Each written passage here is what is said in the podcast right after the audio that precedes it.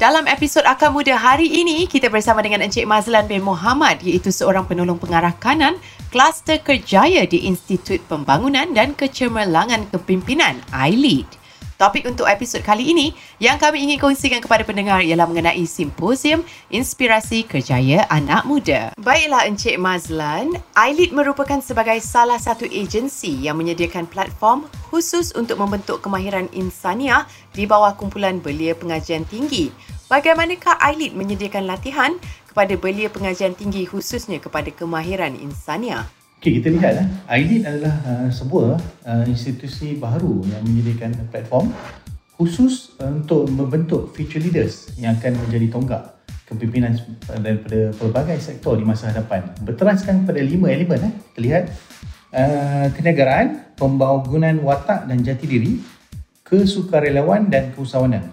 So, lima watak ni adalah uh, elemen yang penting lah di bawah uh, ILEAD dan antara visi ILEAD adalah sebagai pemaju kecemerlangan uh, kepimpinan uh, belia masa hadapan bertaraf global dan misi ILEAD menjadi uh, peneraju uh, kepimpinan belia yang unggul menerusi pengukuhan potensi dan bakat kepimpinan ke arah masyarakat yang sejahtera. Uh.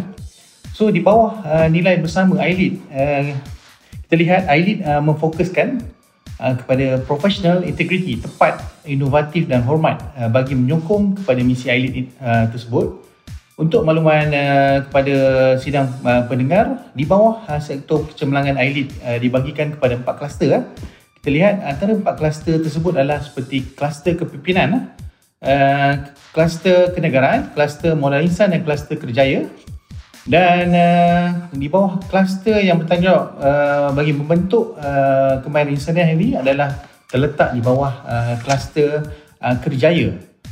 Uh, kluster kerjaya uh, mempunyai tiga bidang iaitu bidang profesionalism kerjaya, uh, bidang komunikasi dan bidang penjanaan ekonomi. Bagi setiap bidang ini mempunyai model khusus bagi melatih belia pengajian tinggi dan antara modul yang digunakan pakai untuk melatih kemahiran insaniah uh, ini adalah seperti modul K-Pro, model Hire Me Now, model Career Starter for Youth. Antara program uh, latihan kemahiran insaniah yang mana telah dilaksanakan oleh ILEAD uh, di institusi pengajian tinggi awam swasta, institusi, institusi latihan kemahiran awam adalah seperti program kita lihat uh, khusus seminar dialog kerjaya. ILIT uh, juga menjadi uh, rujukan kepada belia pengajian tinggi ya bagi melengkapkan uh, diri mahasiswa melangkah ke alam pekerjaan di samping mendapatkan nilai tambah ataupun added value hasil pelaksanaan program kluster kejayaan ILIT. Okey, difahamkan juga pada 31 Mac 2022, pihak ILIT akan melaksanakan Simposium Inspirasi Kerjaya Anak Muda YCS 22 boleh tuan ceritakan mengenai pelaksanaan program tersebut? Okey, yang kita lihat tercetusnya pelaksanaan uh, program simposium uh, kejayaan anak muda ataupun uh, dalam singkatannya dikenali sebagai YCS 22 adalah merupakan hasil daripada perbincangan ILIT bersama pihak Universiti Awam yang mana kita telah turun ke Padang uh, untuk uh, berkongsi uh, dari segi uh, apa ni program-program yang kita laksanakan lah bersama dengan pihak Universiti Awam. So hasil daripada perbincangan tersebut terhasilnya program uh, simposium ini iaitu Simposium Inspirasi Kejayaan Anak Muda. Antara objektif yang uh, bagi pelaksanaan program YCS ini merujuk kepada objektif pertama iaitu menyediakan platform kepada tenaga pakar mengekspresikan dapatan bagi membantu kerajaan uh, terhadap program-program yang dapat mengatasi ya, masalah pengangguran akibat kesan implementasi dasar-dasar kerajaan khususnya kepada penawaran kerja kepada belia. Okey, kita lihat pada objektif kedua adalah meningkatkan dari segi kesedaran dan kefahaman yang jelas kepada kerajaan dan pemegang taruh uh, dalam rangka program-program khususnya bagi menghasilkan kebolehpasaran graduan yang mampu menggerakkan kadar pemulihan ekonomi di era pasca COVID-19 ini dengan kadar segera. Dan kita lihat objektif ketiga uh, program YCS ini adalah bagi menggalakkan uh, pihak kerajaan untuk merangka program-program baru yang dapat memberikan impak kepada belia mengurangkan kadar pengangguran akibat kesan uh, daripada pandemik ini. Dan kita lihat pada objektif keempat adalah uh, bagi memperkukuhkan uh, jalinan kerjasama strategik bersama agensi kerajaan, universiti dan agensi pekerjaan dan industri merangkumi peluang-peluang baru uh, yang uh, uh, yang diperlukan daripada program-program uh, berdasarkan pekerjaan yang perlu diterokai oleh pihak kerajaan. So dengan penyertaan uh, peserta yang bagi program Simposium Inspirasi Kejayaan Anak Muda ini akan disertai ya, oleh uh, pegawai-pegawai kerajaan, uh, syarah universiti swasta dan mahasiswa yang terdiri daripada universiti awam dan universiti swasta.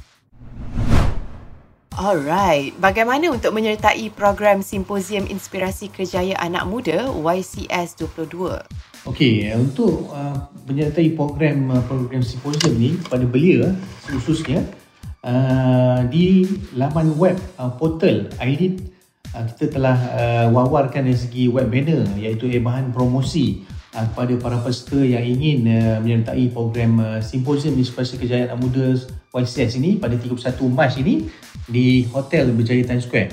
Manakala penyertaan uh, program YCS ini adalah terbuka kepada peserta yang mendaftar bagi mendapatkan maklumat terkini ya daripada pakar-pakar penyelidik uh, berhubung dengan trend semasa kejayaan belia. So daripada pakar ni memang kita invite untuk uh, berkongsi maklumat bersama dengan para peserta YCS uh, 22. Okey, apakah aktiviti-aktiviti yang dirancang semasa Simposium Inspirasi Kerjaya Anak Muda YCS 22? Okey, kita lihat uh, bagi program uh, YCS ni, antara aktiviti-aktiviti yang kita rancang semasa program Simposium Inspirasi Kerjaya Anak Muda ni adalah seperti pembentangan kertas kerja daripada empat institut penyelidikan awam dan swasta So antara uh, institut yang uh, menyertai dalam uh, pembentangan kertas kerja ni adalah seperti Institut Penyelidikan Hasanah, uh, Institut Penyelidikan Pembangunan Belia Malaysia IRIS, uh, Institut Maklumat dan Analisis Pasaran Buruh dan Malaysia Industry Government Group for High Technology. Okay, kita lihat kepada empat institusi uh, ini adalah uh, merupakan uh, kepada pakar rujuk kepada keboleh pasaran dan trend ekonomi belia ini. Dan program YCS ini juga akan disertai uh, 12 pempamer kerjaya yang terdiri daripada My Future Job Malaysia, Malaysia Digital Economy Corporation, MDEC Malaysia dan Institut uh, Terjemahan Buku Malaysia, ITBM dan agensi pekerjaan seperti uh, Times Consultant dan swasta yang akan turut bersama menawarkan tawaran pekerjaan dan pameran kerjaya kepada para peserta dan belia yang hadir sempena YCS ni. So rugilah kalau pada belia yang uh, di luar sana yang tidak dapat hadir Uh, boleh juga boleh melayari uh, di live streaming Facebook Ailit KBS. Baiklah, adakah program Simposium Inspirasi Kerjaya Anak Muda akan ditayangkan secara live streaming? Yes, uh, untuk program YCS ni kita juga akan turut ditayangkan uh, program YCS ni secara live uh, streaming menerusi Facebook Live Ailit kepada para peserta yang tidak dapat hadir uh, secara bersemuka. So untuk uh, tujuan live streaming ini kita sediakan khas uh, kepada follower Facebook Ailit dan juga belia-belia di luar sana serta uh, para penjawat awam dan uh, pensyarah universiti yang tidak dapat hadir uh, yang, ataupun tidak turut dapat bersama bersama uh, program simposium ini dan kita jemput juga para majikan uh, mahasiswa serta belia yang tidak dapat hadir ke simposium ini turut uh, uh, apa ni uh, boleh melihat secara live streaming Facebook Ailit KBS.